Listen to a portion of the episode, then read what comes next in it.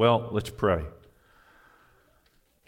Father, thank you so much for these precious believers. Lord, I missed uh, seeing their faces and fellowshipping with them while we were gone in Missouri. And yet, Lord, I'm grateful for the church up there and, Lord, all that you have uh, helped sustain Clint through uh, in the last four years or five years in that church. And, Lord, just thankful for the solid witness they continue to be for your blessed Son, the Lord Jesus Christ. And pray you'd be with them today, be with the saints at Faith Fellowship, encourage their hearts. Uh, Father, we just pray you'd be with our missionaries and different people on the field and people facing tough situations and needing great amounts of wisdom. And Lord, I pray you'd be with us here.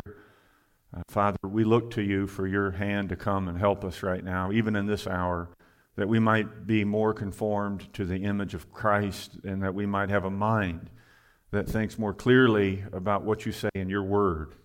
And so, Lord, we commit ourselves to you and ask for your help. In Christ's name, amen.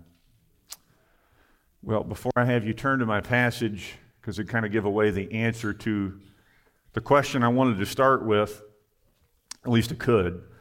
But uh, why do books, why do people write books with titles like I wish I knew this when I started woodworking. Right? Why do people write books like that? And obviously, it's to share insights, knowledge that the writer wishes they had known when they initially began their journey in woodworking. Even just looking at Zell right there talking beforehand. Think about barbecue, right? You're going to start uh, doing barbecue, and someone has a book called What I Wish I Knew Before I Started smoking briskets, you'd probably buy that book because you wouldn't want to fall into making the same mistakes that someone else did. You'd want to learn from them in order to not suffer uh, at the lack of your wisdom. So these lessons, they could potentially save time, effort. Uh, they could help you avoid common pitfalls, right? Or mistakes that beginners often make in woodworking or in smoking a brisket or something like that, right? That's, that's, that, that makes sense to us. So I'd ask you this what's something you wish you knew uh, when you started in the spiritual realm? Not barbecue, uh, not woodworking, but when you were first converted, right? However long ago that was, you go back in time back then. What's something you wish, you wish you would have known? You wish it would have been taught to you at an earlier age as a spiritual infant, what comes to your mind? Just shout it out. What's something that you think? Yeah, understanding the sovereignty of God. That can be hard, right? Some new Christians, they might reject the sovereignty, which isn't right, or some embrace it too much to the point where they become what's called hyper Calvinistic. So, getting a right, balanced view of God's sovereign control over all things. What else? Knowing the truth. And what specific truth, though? Any specific truths that you wish you would have known as a new Christian? The gospel. Yeah, the gospel. What else? How much God loves you? Yeah, how much God loves you. You know, you come out of easy believism where the love of God is abused and you naturally might get into sound doctrine and you minimize God's affection and love for you as a Christian. You do an overreaction. What else? What else is something? Security. Yeah, the security, the assurance, the perseverance of the saints. Uh, now, some people, you know, that, that's helpful. It's also helpful to know the warning passages, that they are not irrelevant for us as Christians. Now, let me ask it in this way What would the Apostle Paul say if he wrote a book entitled, I Wish I Knew This When I Was First Saved, or he wrote that to us? What would be some of Paul's items or chapters that would be in that book? What I wish I knew, what I wish new believers knew. What would Paul say are his chapters? Tell me from the scriptures. Romans 7? I didn't hear that. No, no. it depends on how you interpret Romans 7. Let's, uh, for the sake of time, not lack of understanding, but the sake of time, let's avoid talking about Romans 7 at this moment. Uh, what else? Say again? Yeah, 1 Corinthians 13. Yeah, that, you know, you got a church there who is overemphasizing knowledge and lacking in love, and Paul really emphasizes that. So he's saying that to a church. But what are some other examples where Paul even clearly states something that he wishes they would have known? They didn't know, they lacked the knowledge.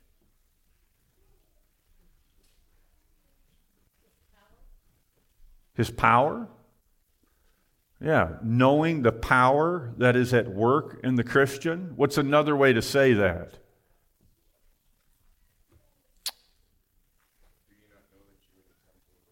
Yeah, that's, that's a good verse, right? It's right there in the verse, 1 Corinthians 6. He says to a church, Do you not know? Are you not aware about something about yourselves? That you are the temple of the Holy Spirit right? So there's knowledge that they should have, that they might have, that they've forgotten. And Paul is saying, Don't you know this? Aren't you aware of this? Right? And so, how, maybe 20 times that language is used in your Bible. Um, sometimes it's re- repetitive and referring to the same thing. But it's, it's that question don't you know? Are you not aware about this reality about yourselves? So you could, you know, if Paul had a book, you could have a chapter one, could be a harmony and liberty, unveiling the essence of Romans 14 to foster compassion towards those with unique dietary choices, right? I mean, that's something new Christians tend to. They, they, you wish you understood Romans 14 at an earlier date so you don't create division based on food and drink. But what I want to think about right now is don't you know not just your God's temple, but what is bound up with the Christian and the church corporately being a temple of the Holy Spirit. What's, what's that also speak to? What truth? And we're going to look at that truth in Romans 6. So turn to Romans chapter 6. In the Berean uh, Bible that Jeff uh, directed me towards months back. It's a public domain Bible, so you can use it in books without breaking copyrights. But uh, it, it, has, it says, instead of, or do you not know, in 1 Corinthians 3 and 6, it says, are you, are you not aware? And I think that's a really good way to think about it. Are you not aware? And what I want to think about is, are you not aware of who you are in Christ? You are a new man a new woman with a new heart with new desires. Right? Do you know that truly? And, um, and, and that, that truth is bound up in what doctrine? What doctrine is it bound up in that you've got a new, you're a new man with a new heart with new desires? Yeah, the doctrine of regeneration. You will not find the word regeneration in your Bibles that much. Where's the one place that it is rendered regeneration. Yeah, Titus 3 by the washing of regeneration and renewal of the Holy Spirit. Uh, but you find the truth of our new creation, of being recreated, of being given new desires. You find that all over the scriptures. And you find that in Romans 6. Now, what, what truth uh, that we kind of hit on and what I wish I knew as a new Christian, what truth is in Romans 3, 4, and 5 primarily? Well, all of sin is in Romans 3, the total depravity of man. But what do you really get into in chapters 4 and 5? Justification. And, and uh, what I find, and I could be wrong, this might not be everyone's experiences, but I find that a lot of new Christians, they really get to understand justification early on, that they're legally righteous before God through what Christ has done but they tend to have ignorance when it comes to the doctrine of regeneration. Right? I don't know if you guys have seen that. And I think part of that is in American churches at large, what doctrine is more commonly emphasized and taught? Is it regeneration or justification? It's justification, right? So that tends to be common. But if it's not common for you, the, the, the verbiage that I've used to teach my kids what justification is, in case someone here doesn't know what that is. And, and this, you could, you could find fault with how I define this, but this is just where I'm, I'm at and expressing it to the kids. But I mentioned three things. To be justified is to be declared before God just as if you've never sinned, just as if you've lived perfectly, which means just as if you legally are Jesus Christ. Right? And that's what to be justified is to be viewed with the righteousness of Christ before God in his courtroom. That's the only way the holy God of the universe can let you into heaven. You have to be as righteous as his son. And the only way to be that righteous is to have the son's grade on your paper, to have his righteousness given to you. So, uh, that's we find that in Romans 4 5.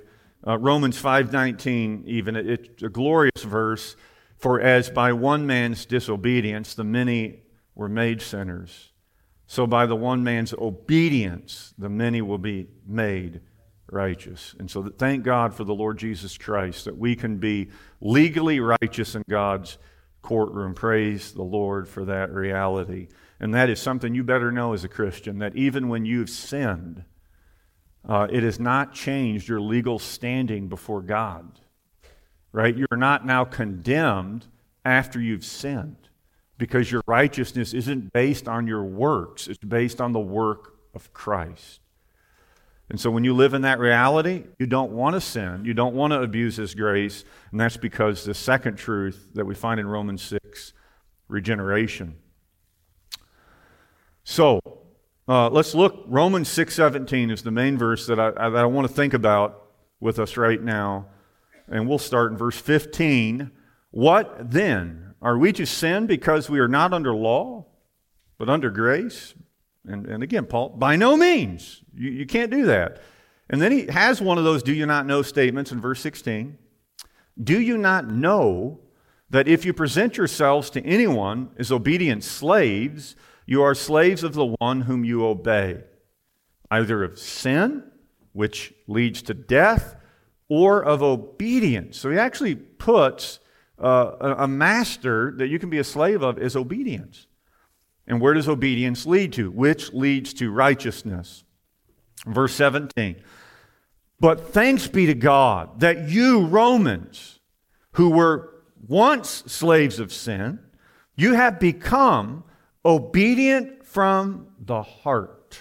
You see that language? That is, this is astonishing language that we just read right here. You have become something obedient from the heart. What's the opposite of obedient from the heart?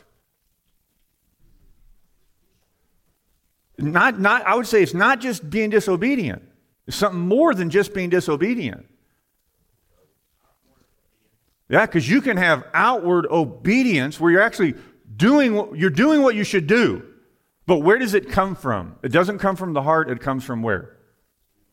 Some external motivation. It's robotic.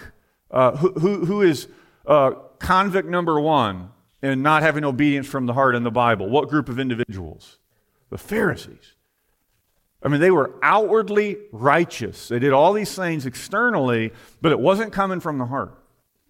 Paul's saying to these Romans, Your obedience, it is coming from the heart, right? And he's thanking God for that reality because God has done something. And, and something I hadn't noticed in Romans 1, look at what Paul even says here in Romans, just hold, hold your place in Romans 6, but Romans 1 8. He's also thanking God right here for all of the Romans. And he says, Because your faith is proclaimed in all the world. Now, you, you tend to think, what is their faith? What we see as we read the letter, it's not just saying, he doesn't just mean your faith as in the doctrine that they embraced as a church, but he's actually their conduct what's being lived out by their faith, that is being proclaimed throughout the whole world. He, he thanks God in verse 17 of Romans 6, 6 17 uh, that they are obedient to the standard of teaching that was given to them. And look what Paul says in the very next verse, in, in verse chapter 1, verse 9. For God is my witness, whom I serve with what? With my spirit in the gospel of his son. Notice where, where is Paul serving the Lord? Is it some external obedience? No, no, no, no, it's not. Paul is serving within his spirit, right? That's what Ezekiel 36, 27 says. Uh, I will take out your heart of stone, I will give you a heart of flesh, and I will cause you to walk and to obey my statutes. Isn't that, isn't that what the Bible teaches? He says, I'm going to put a new spirit within you. And I don't have time in this message to hash through different definitions of heart and spirit and mind.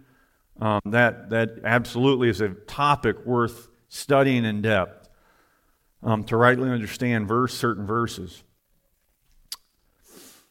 So let's look at Romans um, 6.17.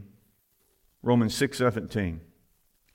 And if you notice right here, he says he thanks God and he, and he mentions what they were. That you were once slaves of sin right? And that is referring to a person not in the regenerate state, but in what state? Unregenerate, right? They were not born again. Now, they might have been going to church, they might have been as religious as a Pharisee, but they were slaves of sin. They didn't have the ability to truly obey the Lord. And what also did they not have? They didn't truly have the desire, right? you can have an, external, as, as one brother mentioned, it's like the it's like the dog. You can train your dog to not eat the treat. I remember we had our golden retriever. She was a lot smarter than our border collie, or maybe it was bad parenting. I don't know. But you could you could put a treat on the ground and teach Anne to sit there, and you could walk away, and she would not get the treat. But she's sitting there all a while. What is she desiring? She wants the treat, right? I'm just keeping her from getting it. Is that obedience from the heart? No, it's not. The heart really wants that treat. So we were dead in our sins. Well, what happened? He thanks God uh, that, that we were. This is a past tense reality. And, you know, I really appreciate how much Paul is just overflowing with thanks. And he's doing this even towards a church, right? We saw it in chapter one, I thank God. And here he's thanking God again for what God has done in their lives. I mean, Paul is just overflowing with joy for these Christians and everything that God has done in their life. And we should do the same thing. When you hear about what's going on in other churches and other parts of the world, I mean, there's a place to just give thanks to God for what you hear um, about obedience and them obeying the Word of God. That is such an encouragement. It's something supernatural, right? We cannot obey the Lord in our own power. Uh, and then, thirdly, so he, he thanks God. He states what we were. We were slaves of sin, and then he mentions what we have become. You have become obedient from the heart. And then he mentions to the standard of teaching to which you were committed. Now, maybe I'll just mention a brief thought about that last section just to make it clear. The standard of teaching to which you were committed. You know what's interesting when you look at the language right there? The word, the word betrayed is there. The same word in the Greek for when uh, Judas handed over Christ, right? And Paul is saying we've been handed over to a standard of teaching. That's the word committed. We've been handed over to this standard of teaching. What is this standard of teaching? It's interesting because Paul's just been saying you're not under law, right? And so, what is Paul even referring to here. I, be, I, believe he's referring to the doctrine of the apostles, right? What Paul himself is teaching to these other churches. You find this in, in Timothy. He refers to, um, what is that verse? He refers to, I don't have it memorized. Where was it? It's somewhere right here in the notes. But, um, but that's what I really think that means. We'll look at that in a minute.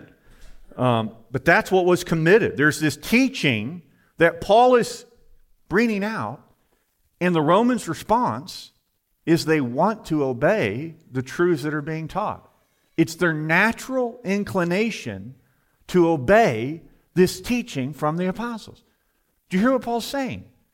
It's natural to them, right? Because of this truth of regeneration. He's not saying there isn't a struggle, he's not saying there isn't the flesh, but there's something that has changed in the heart of the Christian. This is remarkable. Uh, this isn't robotic obedience, it is obedience from the heart. Doesn't mean that it, uh, could a true Christian who's obeying the Lord from the heart fall into some season where it is a robotic obedience? Yes, but the, their father won't let them remain in that state, right? He's going to discipline us. He's not going to let us continue on in that state. Um, so we have become you. Remember? Part of why I'm, I'm bringing this message is all of Paul's statements. Do you not know? Are you not aware? So, one thing you need to think about right here as you're sitting here and hearing this are you aware that this has happened in you, Christian? Not do you feel like this is a reality in your life, but are you aware that this has happened?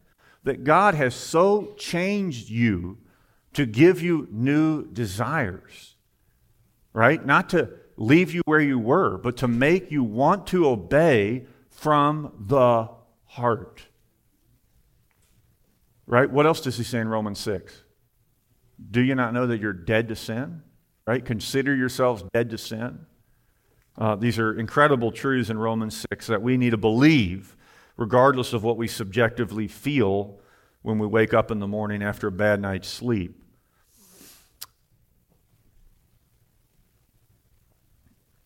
All right.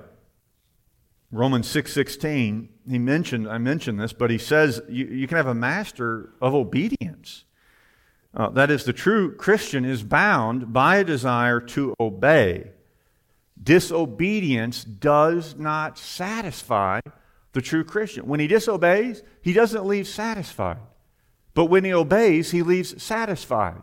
You see that?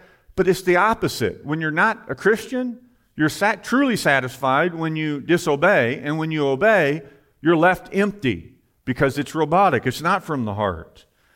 Now, uh, like I said, Christians, we're going to have painful falls, but that's not the burning desire. My burning desire here is not to sin. The burning desire in my regenerated heart that God has given me is to please and honor the Lord because I was bought with a price. Therefore, I want to glorify God in my body. And that's just been my desire for 15 years now. It wasn't something I stirred up, it wasn't something I created. It was something the Spirit of God did in my heart and in my soul. And you need to know that as a new Christian. If you've been saved for two weeks, if you've been saved for one month, if you've been saved, if you got saved in the 9 a.m. Spanish service, that's true of you right now. Uh, and you don't need to wait to believe that as being a reality. You're dead to sin. Sin has no dominion over you. You can, as Romans 6 6 says, we know our old self is crucified with him. You need to believe that. My old man was crucified with him. My old self was crucified with him in order that the body of sin might be brought to nothing so that we would no longer be enslaved to sin. You see, the, the old self dying and being crucified is what leads you to no longer be enslaved to sin because God has recreated you and made you a new person. And Paul thanks God for their obedience that's giving this evidence. You know, when we were lost, we might have had the desire to be delivered from our sinful desires. I know I did. Oh, I felt so miserable and ashamed uh, when I would sin, I, mean, I felt horrible. But it wasn't about Christ. It was all about my reputation. That's what greatly grieved me. Well, now the Lord has delivered us. And, and I'm going to refer to this and give some quotes in a minute, but part of why I'm even bringing this up is the book, and I sent it to you men already in the men in the exemplary husbands chat, but the book Delivered by Desire. Who all's even read that book in the years past? Has anyone read that? A few? Yeah. You know, the cover, I remember when I first got it, it came out in 2011. And the cover, it has delivered from desire. And what word is, and the word from is crossed out, and what word is put there? By. And right there, the, the cover really speaks to what's in the book. And it really articulates something very well that the Bible is mentioning right here in chapter 17. You see, the, the Christian is Mike Morrow and many others have said, I actually go do what I want as a Christian. I mean, you got to realize that. When I wake up, I go do what I want to do because my heart is not deceitfully wicked above all things. Luke 8 15 says, My heart is a good and an honest heart. Doesn't mean I don't have the flesh. But the Christian does what they desire because they have new desires that have been given to them in the regenerative work of the Spirit of God, where they're desires have totally changed. And so they're delivered by desire. It's not a matter of, I better not do that. You don't want to do it. And even if you're really tempted and you're really being deceived in the moment to sin, if you're really regenerated, that's not true of you. Don't believe that it's true of you that you should go and do those things. The Lord has changed you, Christian. You need to know your old self was crucified with Christ. You have a new master, obedience. Uh, it is now natural to obey, right? What's 1 John 5 3 say? Anyone have that memorized? 1 John 5 3. Uh, this, I think it's this is the love of God, that we keep His commandments. And His commandments are not, His commandments are not what? Huh, interesting. It doesn't mean there might not be times you feel like it's a burden to obey. It's tough to obey. There's people going through things this week where they got to obey and it's going to be tough. The way is hard that leads to life, and few there be that find it. But generally speaking, the burden for the Christian is when they sin. It is not obeying. Obe- obedience is this natural desire. Yes, our fallen flesh, it doesn't want us to obey. It doesn't. What did Jesus say right there in the garden? The spirit is willing and the flesh is weak.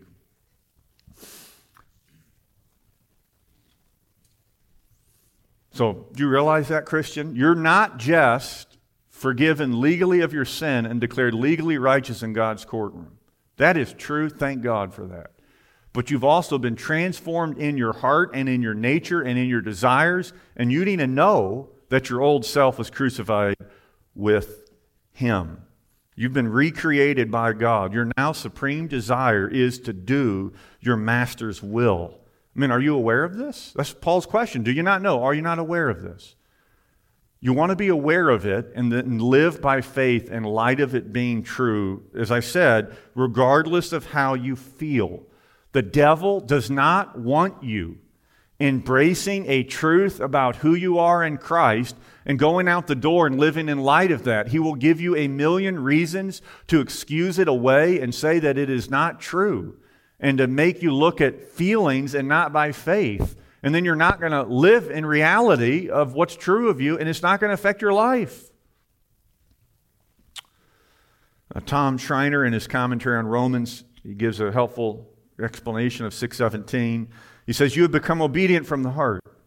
People do not submit to sin against their will, rather, they freely and spontaneously choose to sin. In other words, unbelievers are slaves to sin in that they always desire to carry out the dictates of their master. This does not mean that those with addictions never wish to be freed. It means that the desire for these things is ultimately greater than the desire to be freed from them. Sinning is what they want to do. Only God, therefore, can release them from such subjection, for new desires are necessary to escape the bondage of sin. Of course, this is precisely what God has done. He has liberated them from the tyranny of sin so that they have become obedient from the heart to the gospel. He has planted new desires in them. That's like Paul said, I serve with my spirit. Right? There's something internally happening. This all goes back to Craig's series on Galatians about walking by the Spirit and walking by faith and the Spirit is supplied by hearing in faith, and you're reading the Word of God, you're believing the promises of God, and all of a sudden there's power of the Spirit in your life, and you go put to death the deeds of the body by the Spirit, Romans 8:13. And in the midst of all of that, this isn't a burden. Your ultimate burden is I want to obey the Lord, because He's given me new desires in the heart. Uh, many serve God with their bodies, but Paul's saying, I serve Him with my spirit. I serve Him with what's going on inside of my heart. Okay. What time do we got? Um, well, I mentioned this a minute ago. What, what he says at the end of 617, let me just reiterate it. He says that you become obedient from the heart to the standard of teaching to which you were committed. So we've been transferred. We're not under Law is a covenant system, and we're transferred to this standard of teaching Listen to the NIV. Many com- have commented on how helpful the NIV is in this translation. You have come to obey from your heart the pattern of teaching that has now claimed your allegiance. You hear that? There's a pattern of teaching, there's a truth that has claimed your allegiance as a Christian. Your allegiance has changed. And the verse earlier I was referring to 2 Timothy 1:13 follow the pattern of sound words that you have heard from me in the faith so Paul is giving a pattern of sound words, of sound doctrine, of sound teaching. That's what I'm saying is the standard of teaching which has been committed unto you. And listen to what he says here in the faith and love that are in Christ Jesus. So you think, what's, what's the standard? How could it be summarized that I'm now obedient from the heart to want to obey that is before me? Well, look at Romans 13:10 is, is a place we go in the same letter where Paul mentions something right there that's, again, right along the lines of what Craig taught through in Galatians.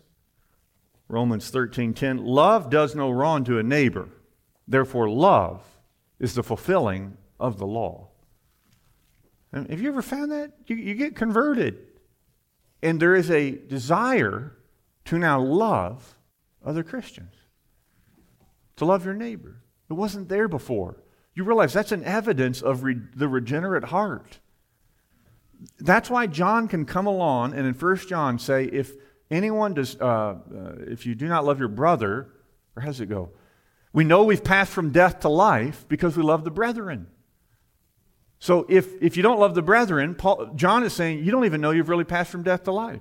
Well, that makes sense why he would put as one clear assurance you're a Christian is your love for the brethren, because Paul says it, that's fulfilling the law, right? And so when you think of the Apostle Paul's teaching and his doctrine, he keeps emphasizing again and again loving as Christ is loved, loving the Savior supremely. And so not only have we been transferred and committed a new teaching, a teaching has been committed to us that has this great emphasis on love. We've now been given the new heart and the ability to go out and do that.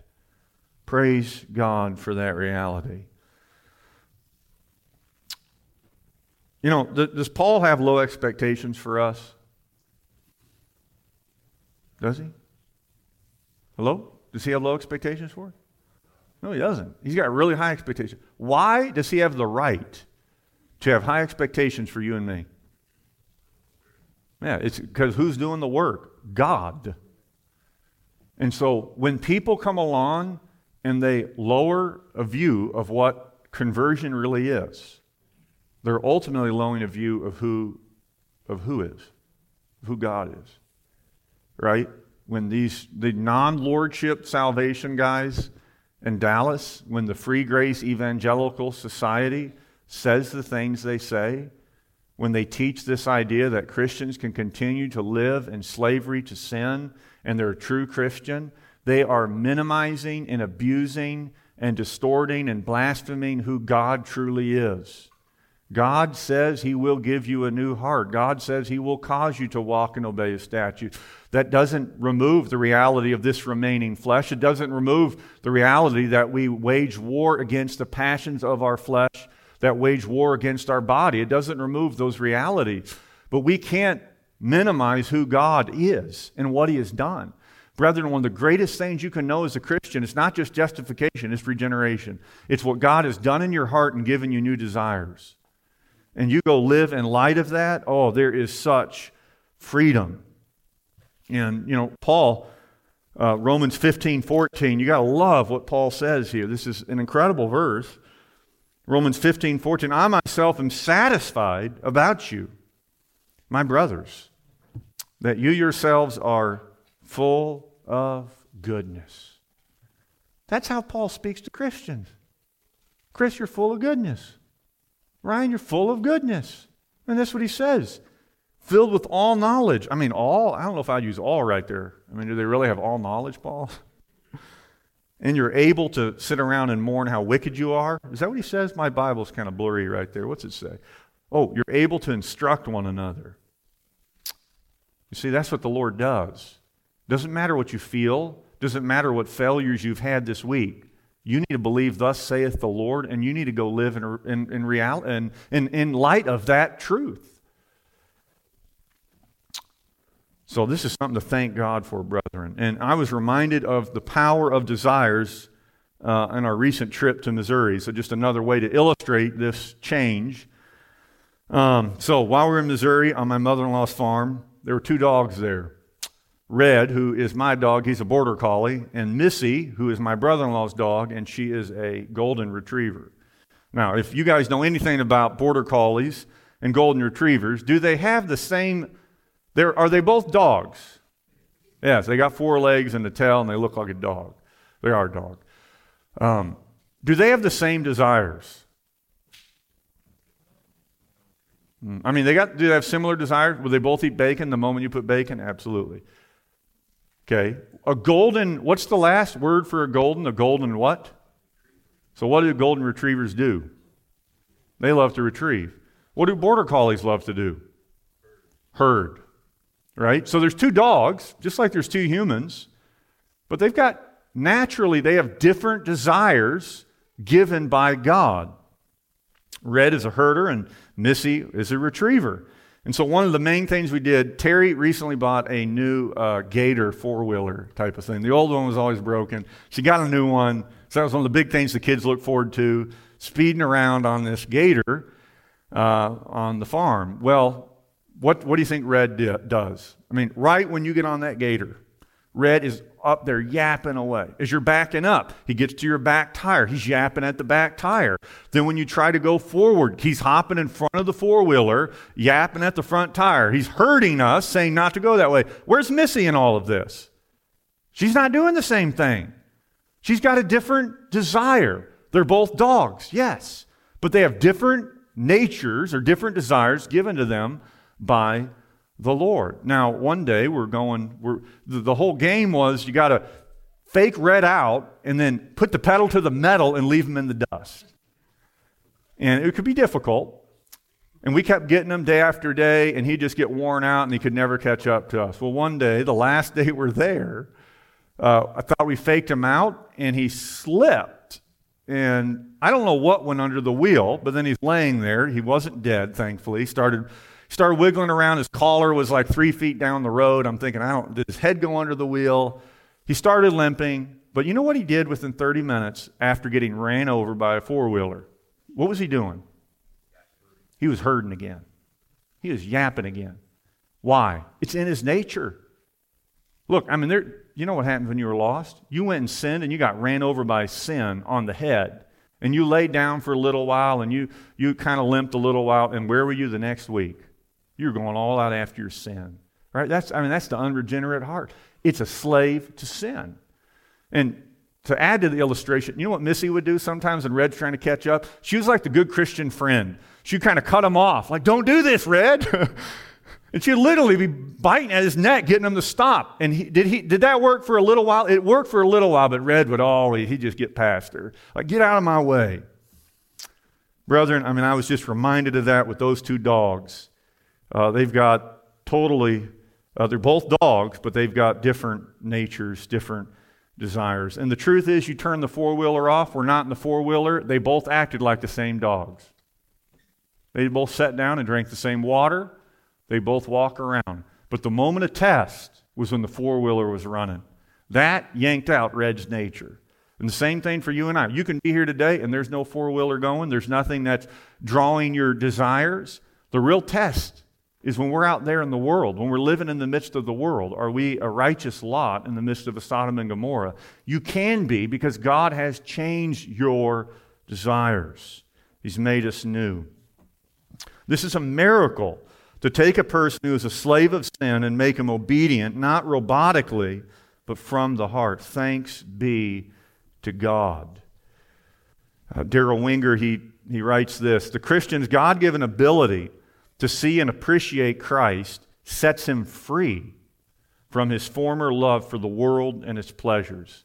Seeing Christ with the eyes of faith, he loves him above all things, and his new affection motivates him to obey Christ consistently.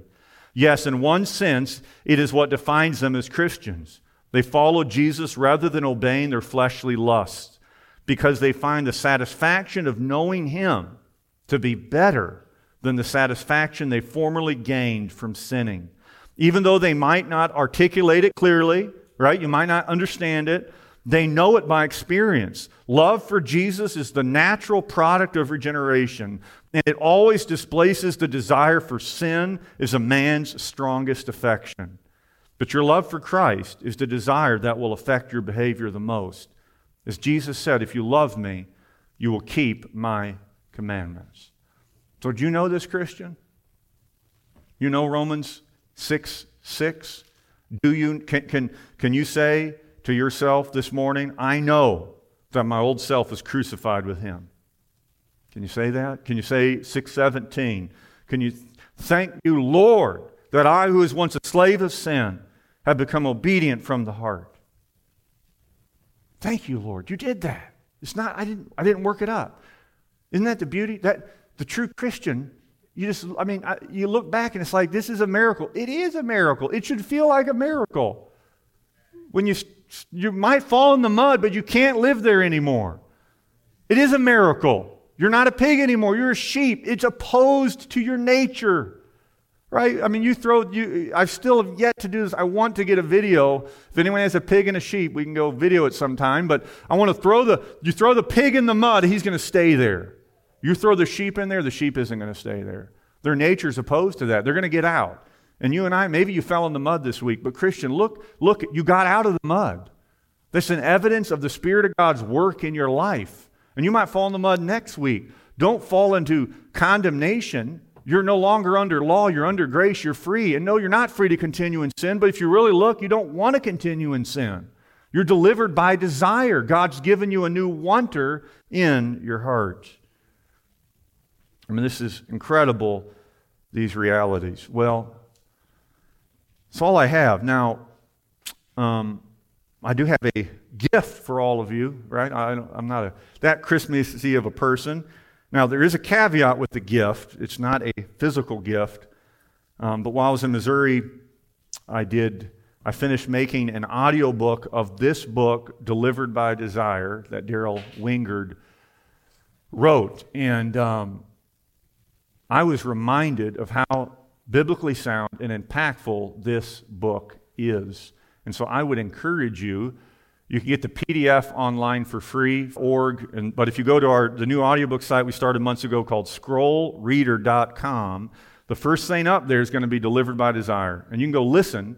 It's about two and a half hours to that book, Delivered by Desire. Brethren, it is so full of truth said in such a balanced way. There's about three chapters where it's two guys in a park talking to each other, and he's giving counsel. And I remember when that book first came out in 2011 and I got a copy of it, I remember reading chapter one, and it dawned on me huh, I don't counsel like this guy does. I lay too much condemnation upon Christians who are struggling with lust. And so I really appreciate the book. It's not just to know these truths as a Christian, but to actually help you be a better counselor I mean, what do you do when someone comes to you and they're struggling with lust and they say they've looked at stuff on the internet? Do you have the wisdom and knowledge and how to approach that situation in a right biblical way where you won't look back and say, you know what? Wow, I really drug them through the mud. I could have mentioned these truths to them and more greatly uh, helped them and been a benefit to them. And so, brethren, I'd encourage you, whether you read the PDF or get the book, uh, I think they give the book away for free on their site where you hear the audio book, Delivered by Desire. It's it is a thorough look at these truths that I've been trying to bring forth from Romans 6 this morning. So, do you thank God for what He's done? It's a miracle. Let's pray. Father, Lord, we do thank you. We thank you so much for what you've done. Lord, it's just a miracle to be here today, 15 years into the race.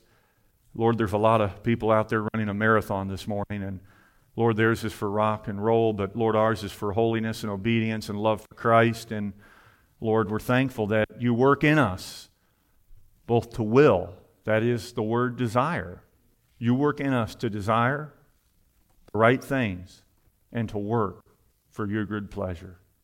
Lord, we thank you for that. And yet, Lord, we realize, Paul says, I labored harder than the rest. And, and we've got to we got to work, Lord, We've got to work believing what is true about us. So Lord, I pray you'd help these dear, precious Christians and myself to, Lord, just have a renewed conviction to believe these truths that our old man was crucified.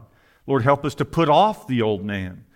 Uh, Lord, help us to, to, to be who we are. Lord, you said we're obedient from the heart. Father, I pray, Lord, I know there, there are, Lord, I know all the temptations in this world, Lord, that I've faced in 15 years. Lord, just miserable, the temptations, but we thank you there is always a way of escape. And Father, I don't know what people have had different failures this week in their Christian life, but Lord, I pray that these truths would not be condemning for them, but they would be truths they would embrace and finally have a greater victory in their life because they believe what your word says. And Lord, if there are those here who don't know you, if this is not true of them, if they look and they, they can humbly say they're a slave of sin, Lord, I pray, would you do this work in their heart? Would you cause them to look to your Son and live? And Lord, you promise life. Lord, not Lord, life. We can go live for you, glorify you. And so we're so thankful. Lord, we love you. We just uh, thank you for your goodness to us. In Christ's name, amen.